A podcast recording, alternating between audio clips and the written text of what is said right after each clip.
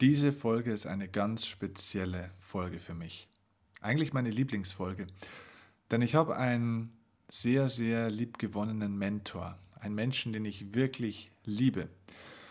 Sein Name ist Kurt. Kurt ist mittlerweile 85 Jahre alt und wahrscheinlich der Mensch, der in den letzten Jahren und ja, ja fast schon Jahrzehnten eigentlich den größten Einfluss auf mich und mein Leben mit auch hatte. Ich habe ihm unglaublich viel zu verdanken. Ich habe von seiner Weisheit extrem viel gelernt und jedes Jahr treffen wir uns so zwei, dreimal und sprechen übers Leben. Und dort bin nicht ich der, der den Inhalt gibt, sondern er. Ich habe immer wieder Fragen, die ich ihm mitbringe, Themenbereiche, über die ich mit ihm sprechen will. Und er erzählt dann von seinem unglaublichen Wissensschatz und von seinen Erfahrungen und von seiner Lebensphilosophie.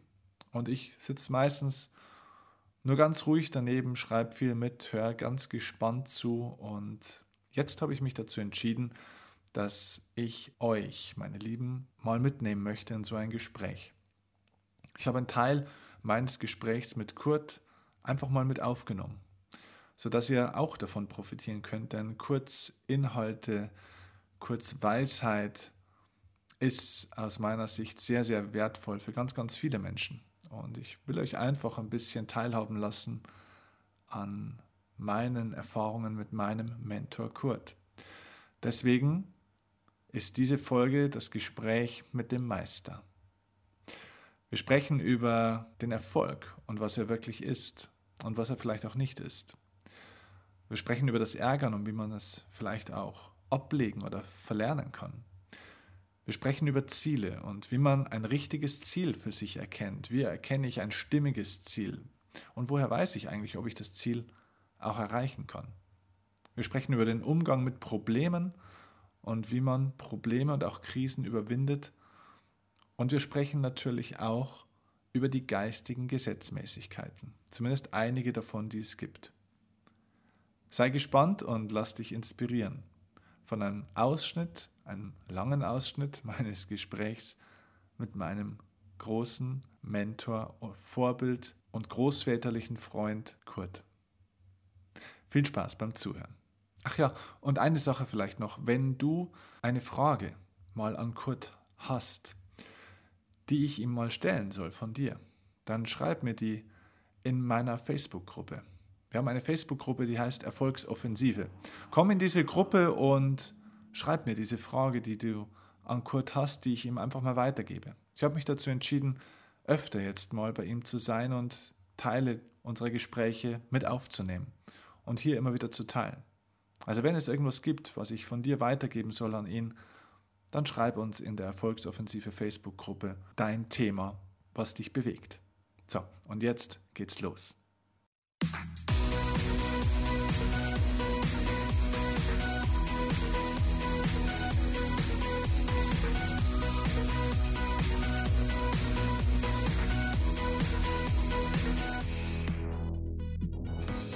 Was mich mal interessieren würde, wie bist du denn eigentlich, unabhängig von dem, worüber ich heute mit dir sprechen will, wie bist du denn eigentlich zu, zu diesem zu diesem Leben, das du heute hast und vor allem auch zu dem Berufsweg und, und auch zu dem Wissen, das du alles hast. Das ist ja nicht nur Wissen, sondern auch zu der Weisheit. Wie bist du denn da eigentlich gekommen? Wie hat, wie hat sich denn dein Leben da eigentlich so entwickelt? Wie wurde der Kurt denn der Kurt? Ja, interessante Frage, wurde mir auch schon mal gestellt und habe ich mir bewusst gemacht dann. Es begann erstaunlich früh mit 17. Ja. Mit 17 hatte ich die Probleme, die man mit 17 hat. Äh, ich wollte ein bestimmtes Mädchen haben und war zu schüchtern, der das zu sagen und wusste nicht, wie kriege ich die. Dann wollte ich gerne ein Motorrad haben. Ein Auto war damals nach dem Krieg nicht zu denken, natürlich, war zwei Jahre nach dem Krieg.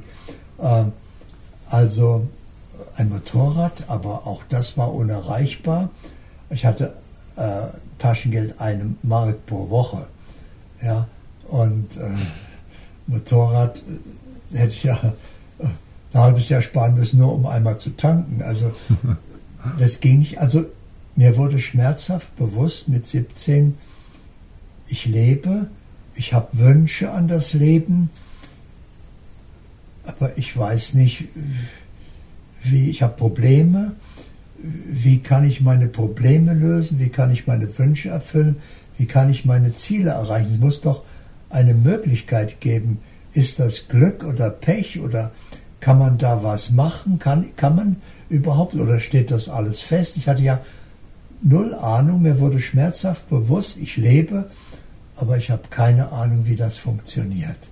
Mhm. Und da habe ich irgendwie die Überzeugung gehabt, da kommt ein weiser Mann, nimmt mich an der Hand mhm. und erklärt mir, wie das funktioniert, was ich zu tun habe. Muss ja, sonst komme ich ja überhaupt nicht zurecht. Ich sollte damals auch einen Beruf wählen. Ja, ich kannte Metzger und Konditor und ein paar Sachen, denen man so begegnet, weil ich kannte ja keine Berufe, aber auch die Berufe, die ich kannte, kannte ich ja nicht. Ich wusste ja nur, was die verkauften, was die herstellen, wie das geht. Also ich hatte einfach, mir wurde schmerzhaft bewusst, ich habe vom Leben keine Ahnung. Mhm. Und da habe ich dann äh, gewartet auf den und der kam dann nicht gleich. Und dann habe ich gedacht, ah, ich bin nicht vorbereitet. Und dann habe ich mir mal, ich hatte ja kein Geld, Reklamheftchen gekauft, für 35 Pfennig kostete das.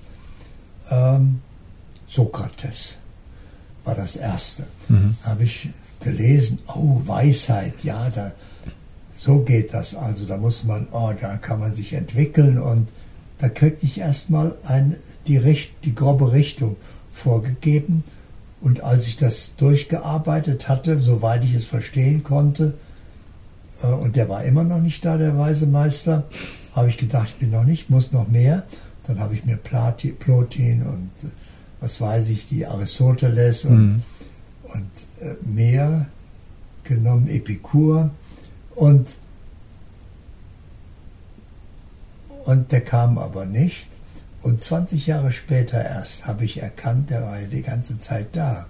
Ich habe nur die falsche Richtung geguckt. Ich habe immer geguckt nach draußen, wo ist er denn? Mhm. Jemand kommt da und äh, erkannte, das ist der innere Meister. Mhm. Äh, aber da ich nicht hingeguckt hatte, äh, habe ich keinen Kontakt aufgenommen. Und dann habe ich eben plötzlich diese Erkenntnis gehabt und habe dann Kontakt aufgenommen in einer Meditation zu dem inneren Meister. Mhm. Und der hat dann auch gleich zu mir gesprochen. Der hat dann auch eine Gestalt angenommen oder ich habe ihm die gegeben, weiß ich nicht. Also der wurde personifiziert und, äh, und ab da hatte ich Kontakt zu dem inneren Meister und wieder 20 Jahre später habe ich erkannt, das bin ja ich. Ich höre ja Selbstgespräche. Manche dachte ich immer, das ist einer, ein jemand. So. Und so kam ich dann da in die Richtung. Und, und äh, wie alt warst du da am Anfang? War das noch mit 17 oder war das schon ein bisschen später, wie du das dann für dich erkannt hast? Ich was erkannt habe. Dass es diesen inneren Meister gibt, dass du mehr nach innen schauen das musst und nicht so sehr die, die Lösung im Außen suchst. Das war Jahre, Jahre später. später. Erst habe ich den von außen erwartet, wie, ja, wie jemand. Man, ja. Es gab ja nur das Außen für mich, innen war ja nichts. Ja. Und äh, da habe ich gedacht, da kommt einer. Ja. Hm. Ist das was, was, was jeder Mensch, kann, hat jeder Mensch so einen inneren Meister? Kann das, kann das jeder Mensch erkennen, auch für sich? Auch zu jedem Zeitpunkt? Was denkst du? Äh, jeder nicht hat ein, das ist wieder die Arroganz des Egos, das so zu formulieren. Ich habe einen inneren Meister. Das Ich hat keinen inneren Meister, sondern der innere Meister ist der Mensch. Hm. Das bist du und das andere ist dein Erfahrungsinstrument. Hm. Und sobald du wahre Selbsterkenntnis hast, erkennst du dich eben als dieses Selbst, das du bist. Okay. Du hast ja unter anderem, du hast ja viel entwickelt, aber du hast ja vor allem eben diese, oder das in Worte gefasst, diese geistigen Gesetze. Das ist ja, glaube ich, auch dein erfolgreichstes Buch, denke ich, oder? Die geistigen Gesetze. Ich weiß nicht, ob erfolgreich, aber wir sind, glaube ich, inzwischen bei der 22. oder 23. Auflage. Also ja, ja ganz erfolgreich. Ja diese geistigen Gesetze, die du da zusammengefasst hast, das sind ja einige. Das ganze Leben funktioniert oder das ganze Universum praktisch funktioniert ja auf Basis der geistigen Gesetzmäßigkeiten. Das sind wie Naturgesetze praktisch. Ähm, gibt es, natürlich sind alle gleich wichtig, mehr, oder alle sind wichtig, aber gibt es trotzdem, sage ich mal, vielleicht so zwei, drei, wo du sagst, das sind eigentlich so die, eigentlich die wichtigsten, die man als erstes auch verstehen sollte, wenn man sich in seinem Leben auch weiterentwickeln will? Also wenn du dir vorstellst, dass diese geistigen Gesetze wie die Straßenverkehrsordnung des Lebens sind, mhm. ist äh, bei der Straßenverkehrsordnung, frag dich mal, ist jetzt das wichtigste Gesetz äh, das bei Rot anhalten an der Ampel oder rechts hat Vorfahrt oder Kreisverkehr. Äh, alles greift ineinander, alles gehört zusammen. Und äh, wenn du eins wegnimmst, wird es, wird es krachen. Mhm. Dann funktioniert es nicht mehr. Aber für den einzelnen Menschen sind durchaus einzelne Gesetze, wie soll ich sagen, offensichtlicher oder mhm. näher. Und ich würde glauben, ähm, das Wichtigste, was man zuerst, was ich auch zuerst kennengelernt habe und was zuerst erfahrbar ist, ist das Gesetz von Ursache und Wirkung. Mhm. Dass du weißt, alles, was ich erfahre, ist eine Wirkung. Ich erfahre das nur, weil da was vorausgegangen ist. Mhm. Eine Ursache. Mhm. Und die Ursache bestimmt die Wirkung. Also während ich die Wirkung erfahre, äh, kann ich die nicht verändern, weil das ist ja im gleichen Augenblick vergangen, das ist ja schon passiert. Ich muss also, die, wenn ich was ändern will in meinem Leben, muss ich die Ursache erkennen und muss die Ursache verändern. Mhm. Und über das Gesetz von Ursache und Wirkung zum Beispiel kann ich also weitgehend eingreifen in mein Leben und kann die Dinge verursachen. Und daraus ergibt sich das zweite Gesetz, das Gesetz des Erfolgs. Mhm. Weil, wie die Weisheit der Sprache ja schon sagt, ist Erfolg etwas, das erfolgt. Äh, es kann nur erfolgen, wenn was vorausgeht. Da sind wir wieder bei Ursache und Wirkung. Das heißt also zum Beispiel, etwas, was jeder für selbstverständlich hält, ist ein Irrtum, es gibt keinen Misserfolg. Ja, weil es gibt nur Ursache und Wirkung. Mhm. Misserfolg nennen wir, wenn was erfolgt, was ich gar nicht haben will. Mhm. Aber das Leben hat keinen Misserfolg produziert, sondern äh, die Ursache und Wirkung stimmt. Ich habe eine falsche Ursache gesetzt. Mhm. Also entweder muss ich meinen Anspruch an die Wirkung verändern, mhm. oder aber ich muss eine andere Ursache setzen. Mhm. Äh, damit kann ich dann wieder einen Erfolg erfolgen lassen. Das heißt also, eine für mich verblüffende Entdeckung war, jeder ist immer zu 100% erfolgreich. Ja.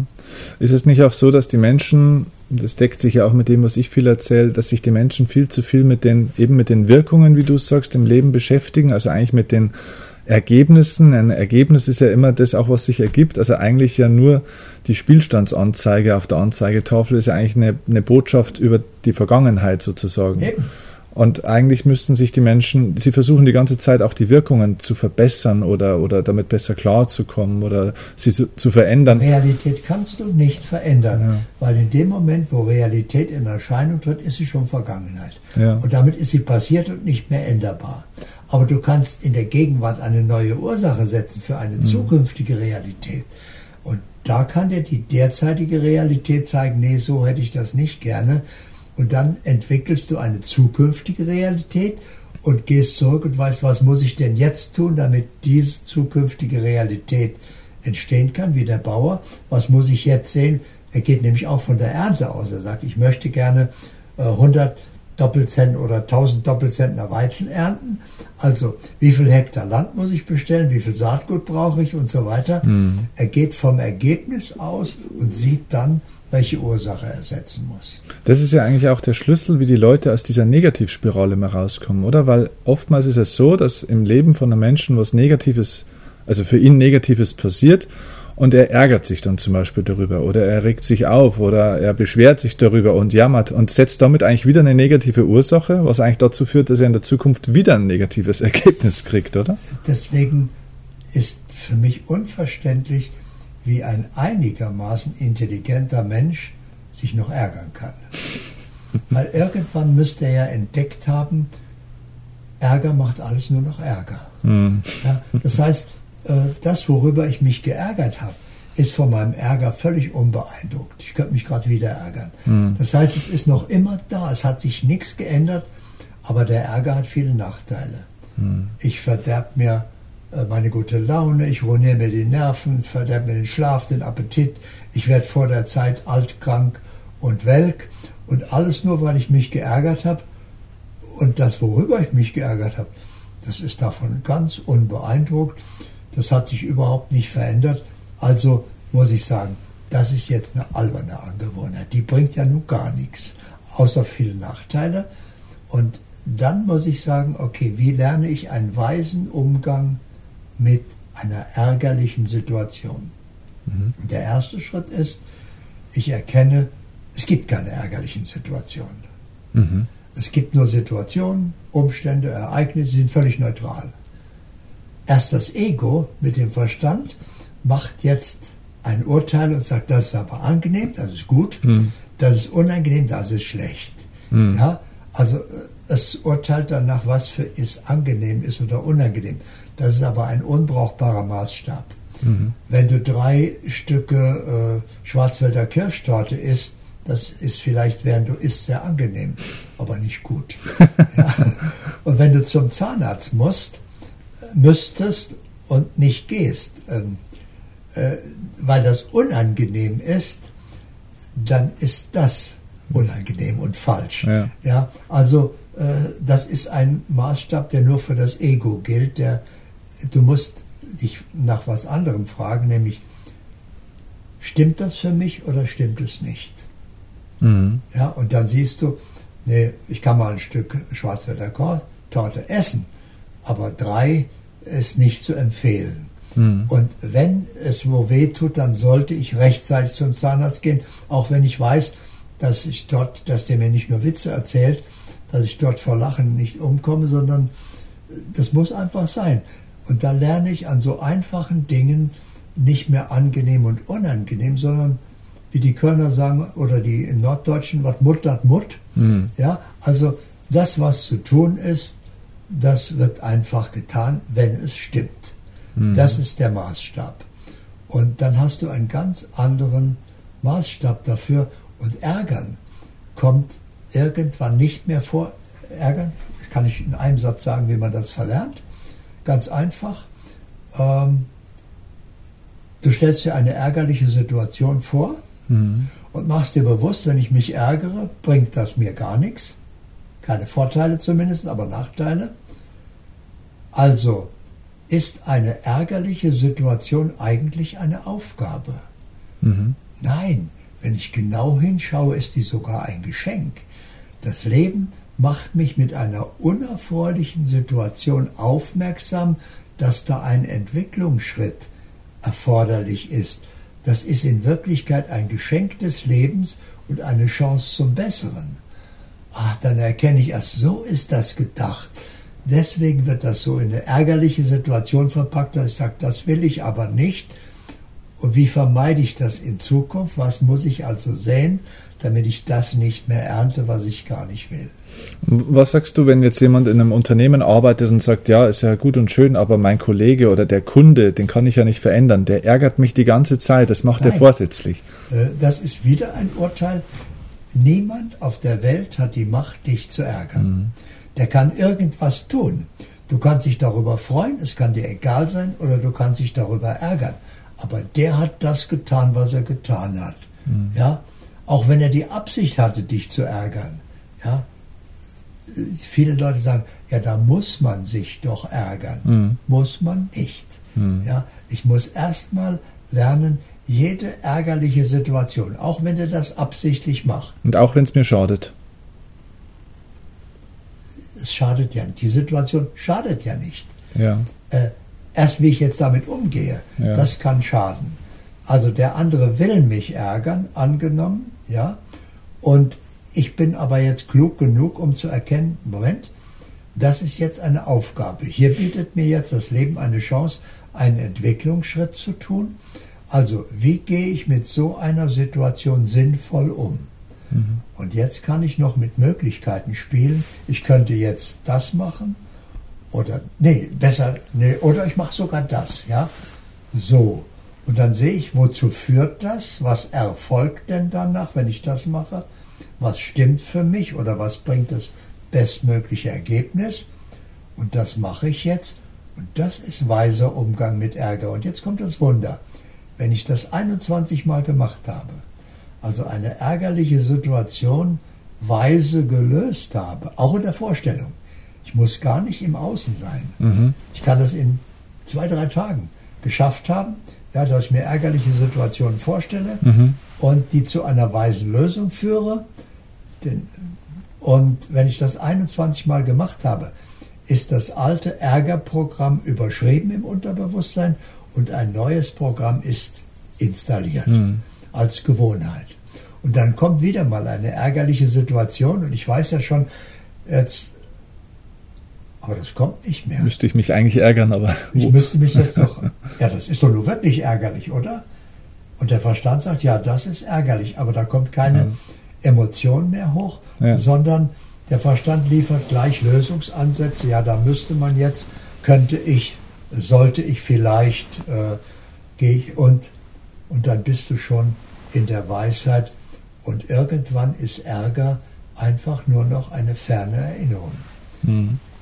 Vor ein paar Tagen ist ein Mitarbeiter von mir ist passiert, dass er in der Früh ähm, aus seinem Haus oder aus seiner Wohnung gegangen ist und der hat ein großes Auto und äh, dann ging er runter und das, bei dem Auto war die Heckscheibe zerschlagen. Und off offensichtlich, absichtlich von irgendjemand, wo man nicht weiß.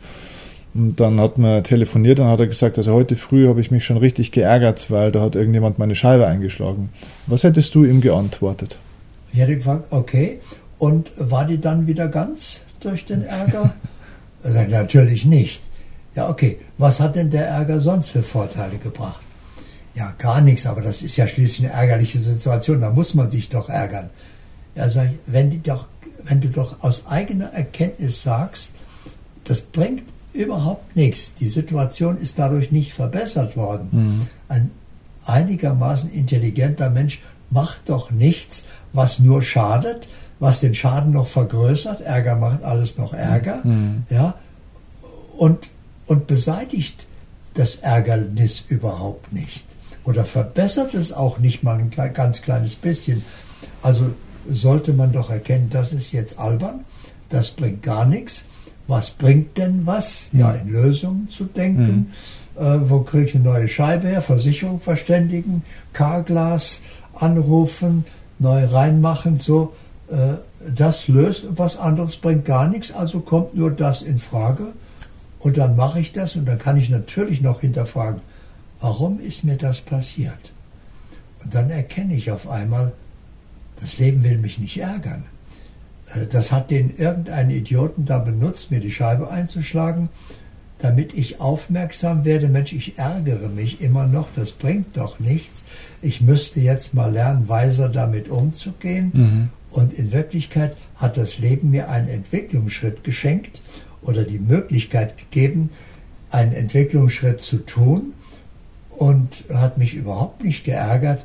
Und dann sage ich, danke Leben, dass du mich da aufmerksam gemacht hast, aber ab jetzt denke ich bei jeder ärgerlichen Situation sofort in Lösungen.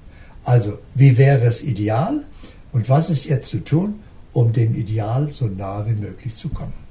Ja, ich glaube, das ist ja auch wieder ein, ein, Zusammenhang mit diesem Gesetz von Ursache und Wirkung, weil wir auch oftmals dann glauben, jetzt in dem Fall von demjenigen, der die Scheibe einschlägt, dass, man, dass wir im Unterbewusstsein haben, ja, den müsste man ja jetzt ja eigentlich für sein Handeln bestrafen.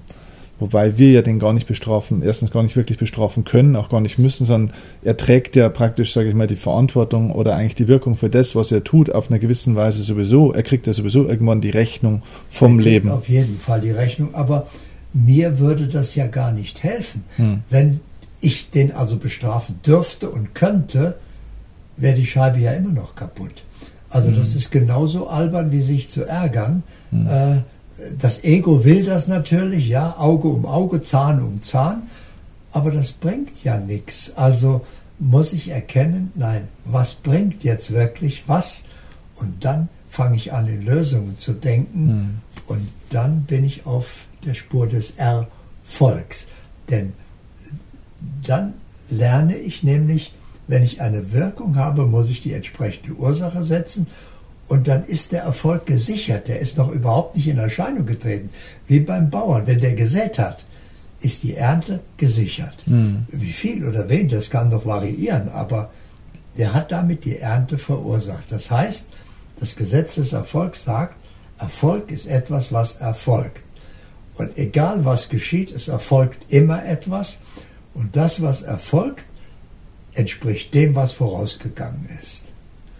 Also muss ich den Schritt zurückgehen und muss dort auf der Ebene der Ursachen das Richtige tun. Und auf einmal werde ich erfolgreich, ganz automatisch, weil es erfolgt das, was ich beabsichtige, indem ich die richtige Ursache setze. Und das ist ein weiser Umgang damit. Mhm. Dann gibt es noch ein weiteres geistiges Gesetz, das ich persönlich ganz, ganz spannend finde. Ähm, das Gesetz des Ausgleichs, hast du mal so schön beschrieben. Kannst du das ähm, in kurzen Worten zusammenfassen, was es bedeutet und was es für eine Wahnsinnsauswirkung im Leben hat? Das Gesetz des Ausgleichs ist ein Untergesetz des Gesetzes der Harmonie. Das heißt, das Grundgesetz der Schöpfung ist Harmonie. Mhm. Ja? Äh, also das auszugleichen, wieder, dass wieder alles in Harmonie kommt. Mhm. Und äh, ein anderes Untergesetz ist das Gesetz der Resonanz. Mhm. Ein anderes Gesetz ist das Spiegelgesetz. Das heißt also, ganz gleich, was einer tut. Mhm. Telefon.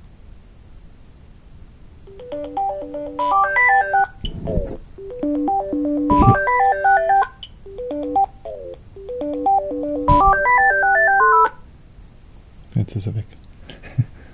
Ähm, ganz gleich, was einer tut, es erfolgt etwas und es erfolgt das, was er gerade, was dem entspricht, was er getan hat. Also er hat eine Ursache gesetzt und das Leben gleicht das wieder aus. Mhm. Er hat also in, das, in die Harmonie eingegriffen mhm. und hat eine einseitige Ursache gesetzt und die bringt die entsprechende Wirkung hervor und damit ist die Harmonie wiederhergestellt. Der Ausgleich ist erfolgt. Und wenn ich etwas Positives tue, dann erfolgt darauf eben ein positiver Ausgleich. Mhm. Und wenn ich etwas Negatives tue, erfolgt genauso zuverlässig ein negativer Ausgleich. Also der, der die Scheibe eingeschlagen hat, der hat damit für seine Zukunft eben einen entsprechenden, entsprechenden Schaden äh, verursacht, der das wieder ausgleicht, was er da gerade angerichtet mhm. hat. Aber dann kann ich sagen, ja, aber ich kann nichts dafür, dass er gerade meine Scheibe angeschlagen hat. Er hätte ja die da drüben vom anderen Auto einschlagen können. Nein, wenn der meine Scheibe eingeschlagen hat, war ich gemeint vom Leben.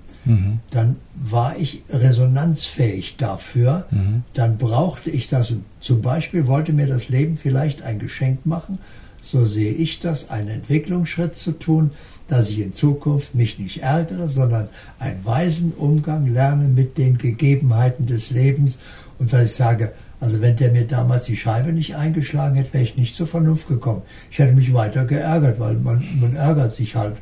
Man hat das irgendwann so gelernt. Mhm. Aber da bin ich zur Vernunft gekommen und habe es gelernt.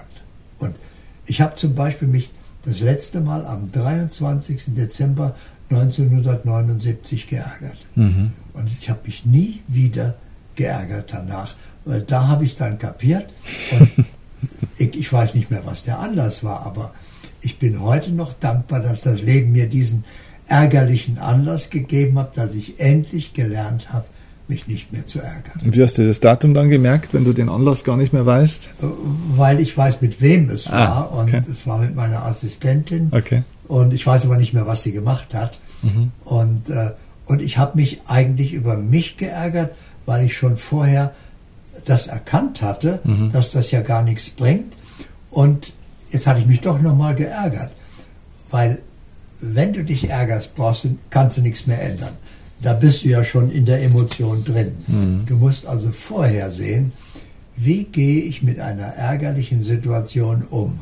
Und dann musst du in Ruhe deine in Lösungen denken und deine Lösung finden.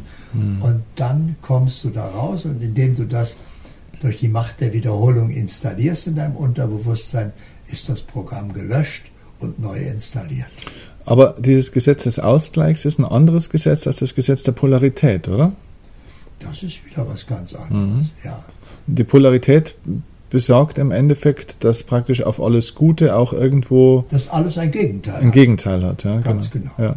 Bedeutet das, wenn ich irgendwo mal ziemlich viel Glück hatte, dass ich eigentlich auch davon ausgehen kann, dass ich dann auch mal irgendwann wieder Pech haben werde? Nein, Nein. das bedeutet das nicht. Das wäre das Gesetz des Ausgleichs. Wenn du viel Glück hattest, musst du viel Glück verursacht haben. Mhm. Und wenn du 100% äh, Glück verursachst, erntest du 100% Glück. Und da musst du nicht 100% Pech haben, um das auszugleichen, sondern der Ausgleich ist ja für deine Ursache, die du gesetzt hast, erfolgt mhm. der entsprechende Ausgleich. Also der Ausgleich ist praktisch, bezieht sich auf Wirkung und äh, Ursache genau. praktisch. Genau. Das ist der Ausgleich. Und Polarität? Ist das Gegenteil. Aber nicht alles hat ein Gegenteil. Fast alles hat ein Gegenteil. Mhm. Ja? Also, äh, nur, sagen wir mal, das Gegenteil von Dunkelheit ist Licht. Mhm. Aber das Gegenteil von Licht ist nicht Dunkelheit. Okay. Sondern ist nur die Abwesenheit von Licht. Ja, aber das ist nicht das Gegenteil. Okay. Den Gedanken habe ich so noch nie gedacht. Dunkelheit, äh, aber das Licht existiert nicht. Es ist nicht die Abwesenheit von Dunkelheit. Aha, okay. Ja, Licht ist ein, eine Gegebenheit. Ja, okay. So. Aber ansonsten äh, gibt es äh, ja weiß, schwarz, alles hat ein, ein Gegenpol. Ein, ein, Gegenteil, ein Gegenpol. Ja. Mhm, okay. Ist es ist das wichtig für Menschen, die, sage ich mal, ähm, die, sage ich mal, auch sich immer versuchen immer noch höher zu schrauben in Sachen Erfolg, in Sachen ihrer Entwicklung. Ähm, viele Leute sind ja in diesem Karrieremodus auch ähm, in diesem Hamsterrad fast gefangen und, und werden ja auch immer erfolgreicher und, und versuchen eigentlich auch den Erfolg fast schon blind, sage ich mal, zu verursachen, ohne eigentlich auch den Gegenpart, den es ja auch braucht, sage ich mal, um das irgendwo auch zu erreichen, oder? Äh, den auch mit in Kauf zu nehmen. Also ich sage immer, jeder Erfolg hat auch einen Preis, den man bezahlen muss. Ne? Wenn ich was, wenn Der ich, Preis ist die Ursache, die du setzt. Ja. Nicht äh, die Dunkelheit, die du da erfährst oder äh, ein ja. Ausgleich. Das heißt also, du kannst unendlichen Erfolg haben. Ja. Ja, du kannst 100 Prozent, 120 Prozent, wenn es das gäbe, Erfolg verursachen. Also, dass du nur, egal was du anfasst, erfolgreich bist. Ich habe das zum Beispiel von mir verlangt. Wenn ich was anfasse, endet das mit einem Erfolg. Mhm. Einfach weil ich vorher nicht aufhöre. Es kann natürlich immer wieder geben, das hat, führt nicht zum Erfolg und das führt noch nicht. Dann ändere ich das, führt immer noch nicht zum Erfolg. Aber ich sage, letztlich führt es zum Erfolg. Einfach weil ich vorher nicht aufhöre. Wenn ich etwas anfange, wenn mir etwas wichtig genug ist, das anzufangen, dann führe ich das auch zum Erfolg. Mhm. Aber wenn Erfolg das Einzige in deinem Leben ist, dann bist du irgendwann sehr, sehr, sehr erfolgreich und alt mhm. und hast nicht gelebt. Mhm. Du hast nur einen Aspekt des Lebens verwirklicht, Erfolg. Und all die anderen tausend Aspekte, Liebe, Glück, Befriedigung, Stille, das weiß ich, was es alles gibt, hast du überhaupt nie kennengelernt, weil du nur dem Erfolg nachgejagt bist und wenn du dann diesen Körper verlassen musst, musst du deinen ganzen Erfolg hier zurücklassen, hm. weil der auf die Ebene der Realität gehört. Und das letzte Hemd hat keine Taschen, du kannst nichts mitnehmen. dann hast du dich mit deinem Erfolgsstreben selbst betrogen. Hm. Und da solltest du eben rechtzeitig weise werden und sagen, Erfolg ist wunderbar. Jeder Mensch strebt nach Erfolg. Jeder hat auch immer 100% Erfolg, ja, weil er das erfolgt, was er verursacht. Aber das ist nicht das Einzige, was Leben ausmacht. Also sollte ich mir mal Gedanken machen, auf was will ich denn am Ende meines Lebens zurückblicken? Mhm. Was muss geschehen, dass ich am Ende sagen kann, ich habe wirklich gelebt? Mhm. Und dann ist Erfolg ein Aspekt von vielen. Und wenn Menschen jetzt versuchen, erfolgreich zu sein und sich auf diesen Weg machen, ähm, wo spielt dann dieses Gesetz der Polarität eine Rolle, dass sie das verstehen müssen, dass, dass, sie, dass sie diesen Weg auch gut gehen? Wo muss ich das Gesetz der Polarität konkret in meinem Alltag beachten? Das Gesetz der Polarität finde ich da gar nicht so wichtig als hier das Gesetz von Ursache und Wirkung. Okay. Und wann spielt dann das Gesetz der Polarität eine Rolle im Leben? Generell? Weil es ist ja mal da. Wofür braucht man es oder wann, wann, wann wirkt es dann? Ganz einfach. Zum Beispiel, wenn ich mich ärgere, ja, bleiben wir bei unserem Beispiel, was ist denn die Polarität von Ärgern? Freude oder, oder Verzeihen oder. Zum Beispiel. Mhm. Sagen wir mal Freude. Mhm. Ja? Mhm. Okay. Also, wenn jetzt eine ärgerliche Situation passiert, was müsste ich denn dann tun, dass ich in die Polarität Freude komme? Ja, da muss ich ja eine entsprechende Ursache setzen. Da ja. muss ich erstmal Zielklarheit schaffen. Was wäre mir denn eine Freude? Mhm. Worüber würde ich mich freuen? Und wenn ich das definiert habe, dann weiß ich, was ist jetzt zu tun, damit ich dann mich darüber freuen kann. Ist es so, dass, dass in einem ärgerlichen Ereignis somit eigentlich auch das gleiche Maß an, an Freude, Freudepotenzial sozusagen steckt? Sehr kluge Frage. Mhm. Immer. Das Leben liefert immer das wie eine Münze. Die andere Seite der, der, Mün des, der Münze Ärger ist Freude, Erfüllung. Mhm. Ja, und liefert immer beides. Wenn das Leben ein Problem liefert, liefert es immer die Lösung mit. Wenn das Leben eine Frage stellt, liefert es immer die perfekte Antwort mit.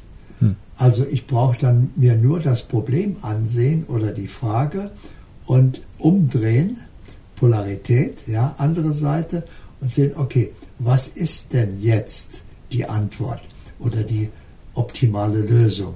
Und dann erkenne ich, das Leben schickt mir ja ein Problem nicht, um mich zu ärgern, mhm. sondern weil es mich auf eine Lösung bringen will. Es denkt sich ein Problem aus, das mich zwingt zu einer bestimmten Lösung, die jetzt gewünscht wird als Entwicklungsschritt. Also wäre die richtige Frage, wo ist das Geschenk? Wo Immer. ist das Geschenk im das Problem? Leben macht nur Geschenke mhm. und äh, bei einer ärgerlichen Situation sagt einer, der noch nicht sehr weise ist, ja, auf solche Geschenke kann ich verzichten. Hm. Ja, kann er nicht. Hm. Er sieht sie nur nicht richtig. Er sieht nur die eine Seite. Er hat sie nie umgedreht. Er sieht nie die andere Seite. Und äh, die andere Seite ist immer die weise Seite. Und da kann er dann lernen, was das Leben ihm schenken will.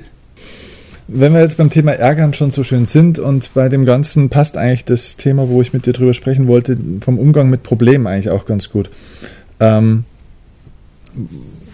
was gab es denn für dich in deinem Leben für, für wirklich große, schwerwiegende Probleme, mit denen du lernen musstest, umzugehen? Und wie hast du da die Lösung gefunden? Gab es da ein, zwei große Aufgaben? Es gab mehrere Belastungen mal in meinem Leben, die teilweise Operationen oder mhm. Äh, Verluste, mhm. die sehr schwerwiegend waren. Aber was ich daraus gelernt habe, letztlich, Gott sei Dank sehr früh, war, dass es kein Problem gibt im Leben. Hm. Das Problem ist eine Illusion. Okay. Äh, allein schon die Weisheit der Sprache müsste mich aufmerksam machen dass es ja Problem heißt. Die Vorsilbe pro heißt, dass es für mich ist. Sonst müsste es ja Kontrablem heißen, wenn es gegen mich gerichtet wäre. Das heißt also, ein Problem ist eine Situation, für die es keine Lösung gibt. Okay. Und das gibt es nicht. Ja. Aha, okay. Ein Problem ist immer eine Aufgabe, für die ich vielleicht eine Lösung nicht auf den ersten Blick erkennen kann. Mhm. Und dann wird es für mich ein Problem. Mhm. Aber wenn ich allein schon weiß, die eine Seite der Münze ist das Problem, die andere Seite ist die Lösung. Mhm. Also jedes Problem hat eine andere Seite, die Lösung, die wird immer mitgeliefert. Also äh, welche Lösung wünscht denn das Leben jetzt? Das Problem ist nur das Hilfsmittel. Für mich ist das Problem nur das Geschenk Papier. Mhm das eigentliche Geschenk ist eine Erkenntnis. Nämlich zum Beispiel die grundlegende Erkenntnis, es gibt keine Probleme. Oder ein Entwicklungsschritt, oder? Ein Entwicklungsimpuls. Es gibt, es gibt nur Situationen, Ereignisse, Umstände. Mhm. Und das sind alles Aufgaben, die mir das Leben stellt. Und das Leben stellt mir keine Aufgabe, die ich nicht lösen kann. Das gibt es nicht. Mhm. Äh, Kinder werden im Kindergarten nicht mit Algebra strapaziert, weil sie damit nichts anfangen könnten. Also der erste Schritt ist zu erkennen, es gibt kein Problem. Jedes Problem ist eine Aufgabe. Allein in dem Wort Aufgabe steckt ja die Gabe wieder drin. Ah, die Weisheit der Sprache mhm. macht mich schon aufmerksam auf das Geschenk, was das Leben mir mit dem Problem machen will. Auch wenn das Ego gleich sagt, ja, auf solche Geschenke kann ich gut verzichten, mhm. kann ich nicht, mhm. sondern die machen diesen Entwicklungsschritt erst möglich. Ja, ich habe mal den, den Satz formuliert, äh, bin gespannt, was du dazu sagst. Ich sage mal, Probleme sind Handlungsaufträge des Lebens. Ja, das ist das Gleiche, was ich gerade gesagt habe. Alles, ein Problem, jedes Problem ist eine Aufgabe. Ja. Und in jeder Aufgabe steckt eben die Gabe. Und meine Aufgabe ist es, die Gabe in der Aufgabe zu entdecken sprich die Lösung, den Entwicklungsschritt ja. und mich beim Leben zu bedanken. Ja, auch danke für das Kompliment, für eine schwierige Aufgabe. Das heißt, das Leben macht mir ein Kompliment, das weiß, du schaffst das. Sonst würde ich dir die Aufgabe nicht geben. Ich gebe dir niemals eine Aufgabe, du kannst dich darauf verlassen, sagt das Leben, ich gebe dir niemals eine Aufgabe, der du nicht gewachsen bist. Und äh, wie ist es, wenn du jetzt sagst, ich meine, es gibt ja verschiedene Dimensionen von Problemen. Es gibt ja auch zum Beispiel die schlimmste Form von Problem ist wirklich eine Krise, sage ich jetzt mal. Wenn, wenn ich die auch nicht wirklich selbst verursacht, also angenommen ein Mensch stirbt, ja, angenommen die Mutter stirbt, also der, der nächste Mensch, das ist ja erstmal ein Problem für den Menschen. Darf man dann auch oder kann man dann auch wirklich mal oder sollte man dann vielleicht auch mal dieses Gefühl auch zulassen, dass man sagt, ja, okay, ich bin jetzt traurig, das, das tut weh, das verletzt? Oder wie schnell sollte man sich wieder auf die Lösung oder auf den Handlungsauftrag, äh, auf die Gabe dieses äh, Problems, dieses Ereignisses äh, fokussieren? Deine Entscheidung. Du kannst das machen, du kannst in die Trauer reingehen und äh, richtig der, der Trauer hingeben, hm. aber die löst das nicht. Äh, der, der gestorben ist, wird dadurch nicht wieder lebendig durch deine Trauer. Mhm. Und wenn du aber jetzt die andere Seite anschauen willst, erkennst du auf einmal betroffen, Trauer ist Egoismus. Ja. ja. Weshalb bin ich denn traurig? Ja. ja, weil das war doch so schön miteinander und wir hätten doch noch viele Jahre mit. Äh, ja, das ist für das Ego unbequem. Der andere hat seine Aufgabe beendet und der darf nach Hause gehen und ich würde ihn aus Egoismus, wenn ich könnte, hier halten, hm. würde sagen, ich verlängere dein Leben wieder, hm. deine Schulzeit unnötig, wenn der das Abi hat, äh, kann ich den nicht, brauche ich den nicht auf der Schule halten, dann ist der da fertig. Hm. Dann muss der auf die Uni gehen. Also äh, wenn ich ihn dann auf der Schule halte, störe ich seine Entwicklung, störe setze ich die Ursache für eine Störung in meinem Leben und so weiter. Also ich bringe alles durcheinander durch mhm. meinen Egoismus. Also ganz einfach gesagt, Trauer ist Egoismus. Mhm. Und wenn ich erkenne, und in vielen Kulturen ist das ja der Fall, man feiert den Tod, mhm. sagt ja, der hat dann seine Schulzeit beendet, Abi-Prüfung bestanden und dann kriegt er jetzt eine Abi-Feier mhm. gemacht und, äh, und für Trauer ist da überhaupt kein Platz. Man geht viel weiser damit um als wir. Und das zu erkennen, ist wieder die Gabe mhm. in dem Problem.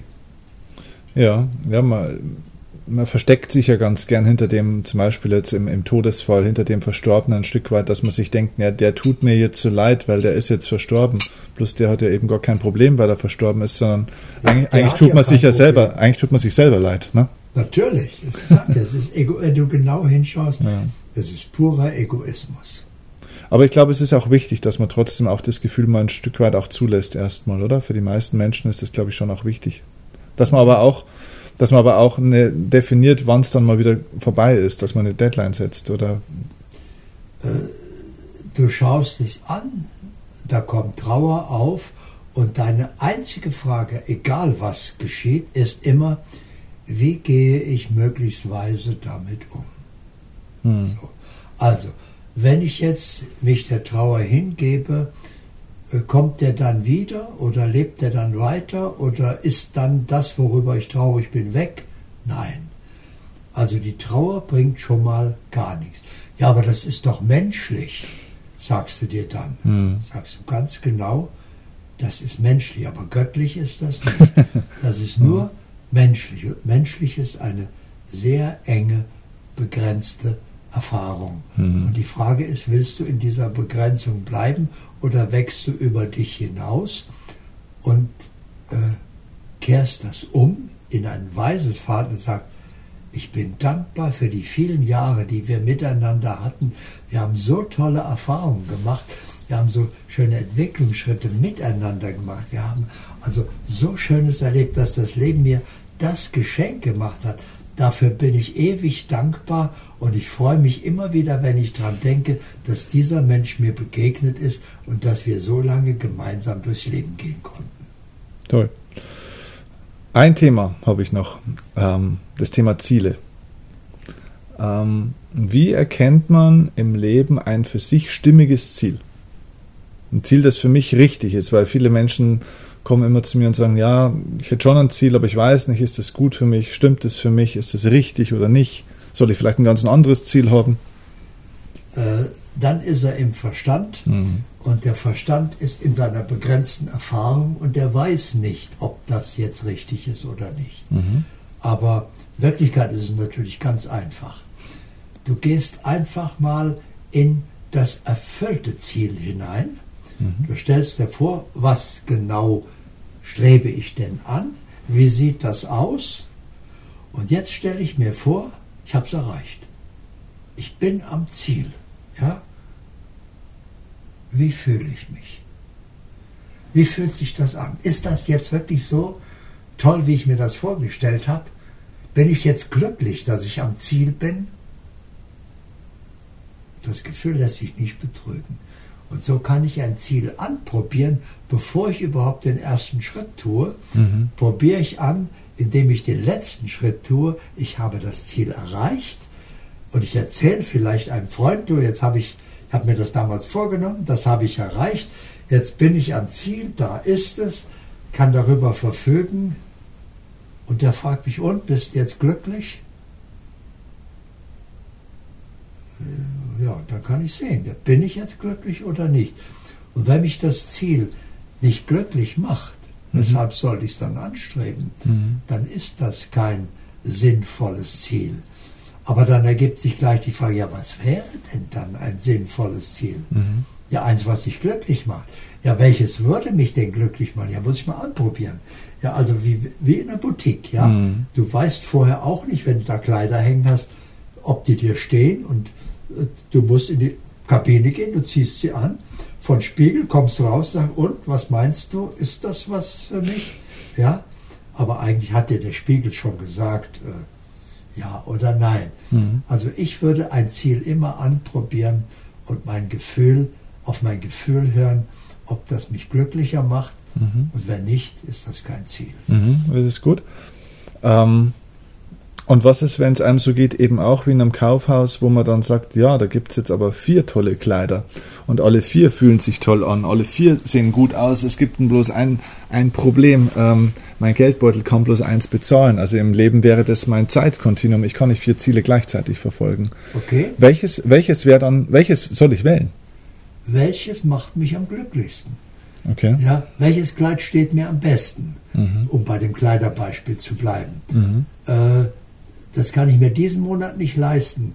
Aber nächsten Monat könnte ich mir wieder ein Kleid kaufen oder in einem halben Jahr oder wann auch immer. Mhm. Aber jetzt möchte ich das nehmen, was mir am besten steht, was mir, ja, alle Menschen wollen glücklich sein, was mir das größte Glück beschert, ja, mhm. wo ich mich am wohlsten drin fühle. Das nehme ich jetzt mit und bei den anderen habe ich Vorfreude, sage toll, dass es noch so schöne Kleider gibt, die mir auch gefallen. Da freue ich mich drauf. Wenn ich dann wieder Geld übrig habe, dann glaube ich, nehme ich das als nächstes. Ja, mhm. so wenn es das dann noch gibt oder gibt es noch was Schöneres. So, also mhm. ich nehme immer, das, das habe ich einmal gelernt äh, vom vom äh, es waren Kirschen damals, ja. Mhm. Ähm, beim Kirschenessen habe ich etwas unglaublich Tolles gelernt. Ähm, ich habe immer äh, mir die schönste Kirsche für den Schluss aufgehoben. Mhm. Machen viele Menschen. Ja? Mhm. Also habe ich erstmal die hässlichste gegessen, dann die zweithässlichste, dann die dritthässlichste, dann die vierthässlichste, dann die fünfthässlichste und die letzte, die war auch nicht die schönste oder die hässlichste, die war die einzige. Dann habe ich die einzige gegessen. Und irgendwann kam ich darauf, nee, das ist nicht, ich mache es ganz anders von jetzt. Ich gucke, welches ist die schönste Kirsche, die esse ich zuerst. So, so welche gegessen habe, welches ist jetzt die schönste? Das ist wieder die schönste. Und die letzte ist auch die schönste. Ich nehme immer die schönste Kirsche. Mhm. Das habe ich damals gelernt. Ich nehme immer das Beste. Mhm. Bei manchen Menschen mischt sich dann in diese, ja, in diese Freude oder Vorfreude fürs Ziel auch oft so ein Zweifel. Also ich nehme ein aktuelles Beispiel. Ich habe jemand, das ist eine Frau, die sagt, ähm, ja, ich bin Angestellte, ich möchte mich aber gern selbstständig machen, ich möchte meinen Traum verwirklichen von dieser Tätigkeit. Das ist ein tolles Ziel, sie hat sich das vorgestellt, ähm, aber in, in dieses Glück mischt sich auch eine wahnsinnige Sorge. Kann ich das? Geht das gut? Hoffentlich sind die Kunden auch äh, so, dass sie dann regelmäßig kommen und so weiter und so fort. Ähm, was ist, wenn, wenn diese, diese Sorge oder diese Selbstzweifel, die die Menschen haben, dann diese Freude von diesem Ziel so ein bisschen dämmen und dann die Leute oftmals, glaube ich, eher sehr kleine Ziele nehmen, wo sie sagen, ja, das ist, fühlt sich vielleicht nicht ganz so toll an von der Größe, aber ich habe auch nicht so viel Angst. Ist Angst nicht auch teilweise ein, ein Indikator dafür oder ein Zweifel, dass es vielleicht gerade ein richtiges Ziel ist, ein gutes Ziel? Also ein Zweifel ist ein wichtiger Ratgeber. Mhm. Wenn da ein Zweifel kommt, die Weisheit der Sprache sagt ja schon wieder, das sind zwei, ja, der teilt das also Freude und Angst. Mhm. Also, und äh, früher gab es an der Autobahn Schilder zum Überholen, also im Zweifel nie. Okay. Mhm. Ja, und das habe ich mir immer, wenn Zweifel kommt, sage ich, Moment, äh, sofort Handlung einstellen. Okay. Zweifel beendet sofort Handlung. Okay. Prüfen. Okay. Der Zweifel äh, heißt nicht, dass das falsch ist. Das heißt nur, da musst du noch mal hingucken. Mhm. Das ist noch nicht ganz so toll, wie du das im Moment siehst. Also nicht da blind losstürmen, weil sich das mhm. gut anfühlt, sondern mhm, mhm. äh, noch einmal anschauen. Der Zweifel ist ein wichtiger Privatlehrer, den das Leben dir schickt und sagt, du hast etwas übersehen. Du hast nicht alle Aspekte der Situation geprüft, also prüfe bitte sorgfältiger, bis kein Zweifel mehr da ist, mhm. bis die Zweifel zerstreut sind, mhm. bis die beseitigt sind. Mhm. Ja? Mhm. Äh, also der Zweifel ist für mich ein wichtiger Indikator des Erfolgs, der hilft mir, gründlicher zu prüfen. Ja, und der einem auch in der Analyse zeigt, was noch fehlt, irgendwo Eben. ein Stück auch, oder? Weil vielleicht erkenne ich dann, ja, eigentlich. Aber erst wenn du hinguckst und du guckst erst hin, ja. vorher war die Begeisterung da und dann guckst du gar nicht mehr hin, also, ah, das ist toll, sondern jetzt kommt der Zweifel und sagt, okay, da muss ich erst noch mal gucken und erst der Zweifel macht dich aufmerksam. Jetzt guck, da findest du auch, oh ja, da, da muss ich drauf achten. Da hätte ich ja gar nicht dran gedacht. Das hätte ich dann erst hinterher gemerkt. Also, danke Zweifel, das Leben hat mir den Privatlehrer Zweifel geschickt, damit ich noch einmal mein Projekt gründlich prüfe und die äh, notwendigen, wichtiges Wort, notwendigen mhm. äh, Voraussetzungen schaffe, damit der Erfolg wirklich erfolgen kann. Dann sage ich, danke Zweifel, du hast mir sehr geholfen. Jetzt weiß ich, dass der Erfolg erfolgt, weil jetzt ist kein Zweifel mehr da. Mhm. Ja, weil oft äh, ist es ja so, dass die Leute dann feststellen, ja, eigentlich, mir fehlt es nicht an Know-how, es fehlt eigentlich nicht am Geld, es fehlt nicht an der Kompetenz.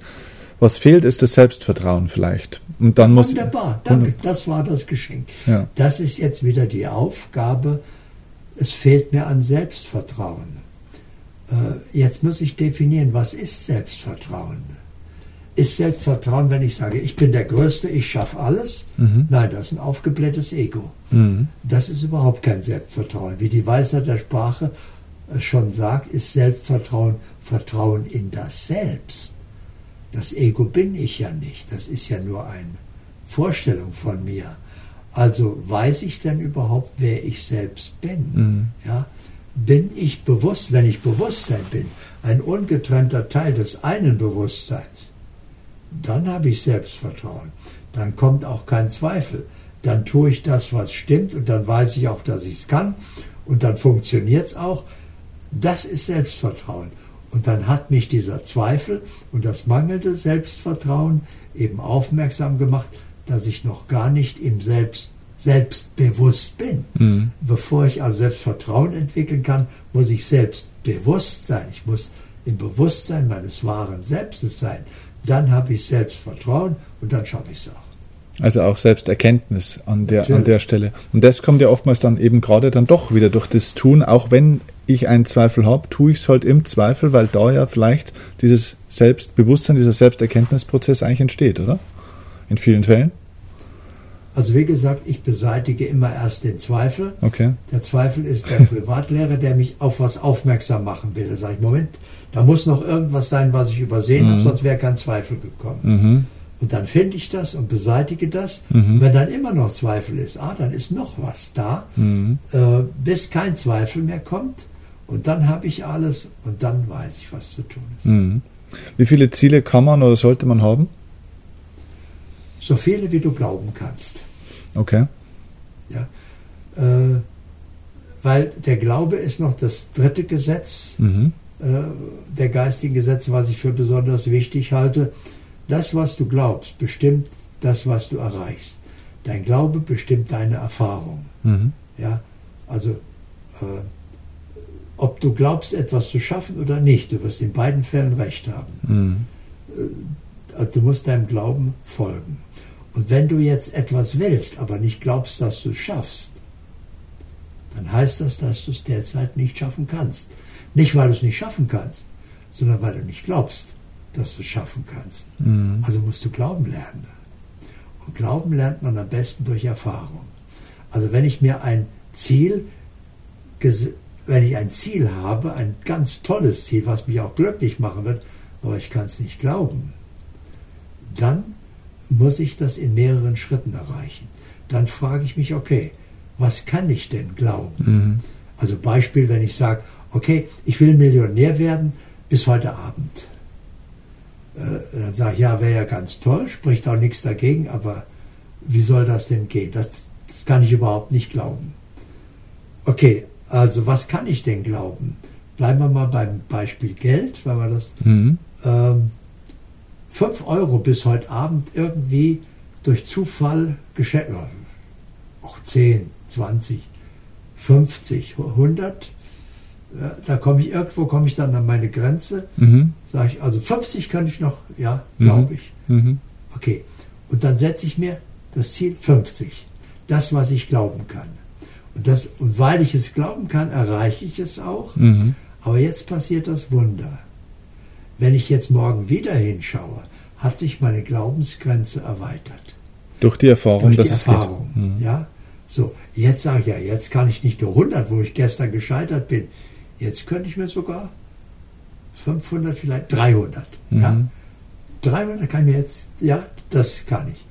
Dann erreiche ich die dann, und irgendwann im dritten, vierten Schritt, fünften Schritt komme ich so weit, wie ich seit Jahrzehnten bin, alles ist möglich. Ich mhm. glaube, alles ist möglich. Mhm. Ja, also äh, wenn es zu mir gehört, dann kann ich es auch erreichen. Sonst wird es nicht zu mir gehören. Das Leben gibt mir, hält mir nicht eine Wurst hin und, und lässt sie mich nicht erreichen. Mhm. Ja. Ja, das beantwortet eigentlich auch schon die Frage, was macht man, wenn man ein Ziel einfach nicht glauben kann und sich es nicht vorstellen kann. Ob, Eben, in, in, Teilschritten erreichen. In Teilschritten, ja. ja. Und wie ist es dann äh, erklärbar, ich habe zum Beispiel zurzeit einen Sportler, mit dem ich arbeite, der vor kurzem einen sehr, sehr großen Erfolg äh, tatsächlich erreicht hat. Und er sagt, du bist bis vor zwei Minuten vor der Zielerreichung, zwei Sekunden, sogar bei der Zielerreichung, habe ich noch nicht daran geglaubt, dass es möglich ist. Ich habe gedacht, das ist unmöglich, das kann nicht sein. Und es ist trotzdem passiert. Wie ist sowas dann erklärbar? Das war kein Glaube, das war ein Gedanke. Okay. Das heißt, der Verstand sagt, also bisher habe ich mhm diese Geschwindigkeit nicht erreicht. Das kann ich mir nicht vorstellen. Aber der Glaube war vielleicht, ich, ob ich es kann, weiß ich erst, wenn ich es probiert habe. Mhm. Ja? Und wenn ein Gedanke und ein Glaube da sind, gewinnt immer der Glaube. Hm. Also du hast es glaubensmäßig nicht ausgeschlossen. Dein Verstand hat es nur für unmöglich gehalten. Mhm. Und dann ist es erreichbar. Hm. Interessanter Gedanke. Mhm. Okay. Ich nehme immer noch so ein, zwei Fragen mit von, von Leuten, ähm, die in meiner Umgebung sind, die sagen, Mensch, frag doch den mal das und das. Und da kam, als ich dem einen oder anderen erzählt habe, dass ich heute mit dir spreche, kam die Frage, du bist jetzt, glaube ich, 85 Jahre, stimmt das? Ähm, und da kam die Frage, was ist die Schlüsselerkenntnis, die wichtigste Erkenntnis im Rückblick auf 85 Jahre in deinem Leben? Die wenigsten meiner Leute, die mir hier jetzt zuhören, sind 85, die allerwenigsten. Was ist die Kernerkenntnis, die du in den 85 Jahren deines Lebens bekommen hast? Also die habe ich schon ein bisschen früher bekommen, aber die ist noch immer da. Alles ist möglich. Mhm. Aber nicht alles ist sinnvoll. Mhm. Also äh, mache ich nicht mehr das, was möglich ist, sondern das, was stimmt. Mhm. Und ich frage mich immer, wo will ich am Ende meines Lebens stehen? Wenn ich zum Beispiel dem Erfolg nachgejagt bin, habe ich mich selber betrogen. Dann hab, war ich nur erfolgreich und habe sonst nichts. Und da ich den Erfolg nicht mit in den Himmel nehmen kann, auch nicht in die Hölle, ja, äh, war das nur für diese Zeit hier. Ja, Moment, kann man denn irgendwas mitnehmen? Natürlich. Die Erweiterung deines Bewusstseins. Ja? Mhm. Das, dass du Selbsterkenntnis, Selbstbewusstsein, dass du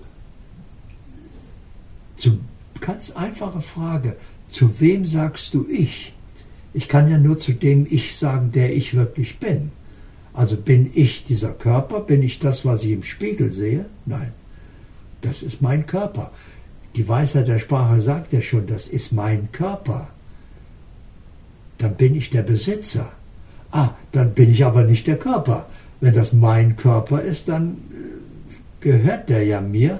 Ja, wer ist denn dann der Besitzer? Ja, ich. Mhm. Ah, also dann bin ich schon mal nicht der Körper. Ich bin der Besitzer. Und dann fühle ich, wer ist denn das? Und dann komme ich an Existenz, Bewusstsein. Und dann erkenne ich, ich bin dieses Bewusstsein, was von Leben zu Leben geht. Ein Leben ist wie eine Autofahrt. Ich habe schon hunderte Autofahrten gemacht und werde sicher noch äh, etliche machen. Ja, aber ich habe gelebt, bevor ich die Fahrt angetreten habe. Ich habe gelebt während der Fahrt. Und wenn ich am Ziel bin und aussteige aus dem Auto, lebe ich natürlich immer noch. Mhm. Das heißt also, ich bin, ich bin ewig und ein Leben ist nur ein begrenzter Abschnitt, der hat einen Anfang und ein Ende. Ich habe keinen Anfang und kein Ende, ich bin. So. Und dann kann ich das hier genießen wie ein Theaterstück oder wie ein Film oder wie eine Melodie, kann mich zurücklehnen und kann sagen, ich bin der Erfahrene hier, mir kann hier nichts passieren, ich bin ewig, ich bin hier nur Gast, ich gucke mir mein Leben an und wenn es mir nicht gefällt, kann ich es mir gestalten. Das ist ein interaktiver Film. Ich kann eingreifen, kann da Dinge verändern.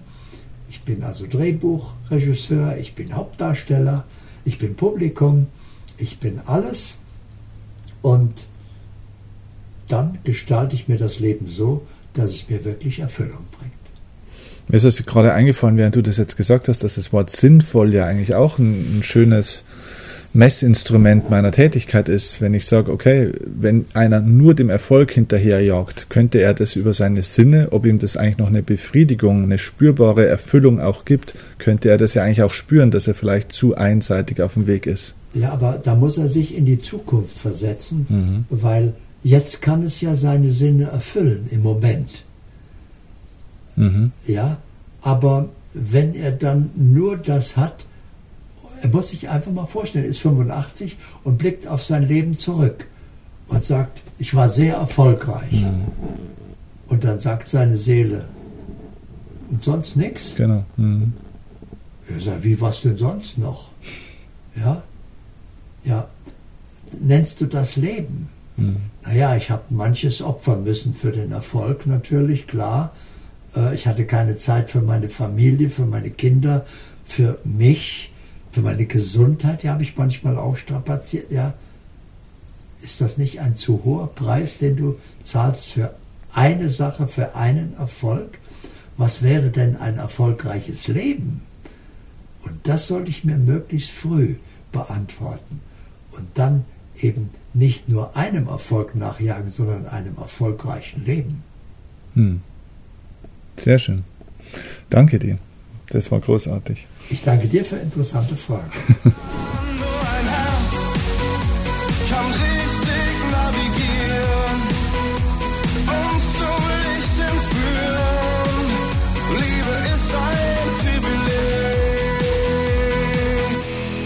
das ist der Weg.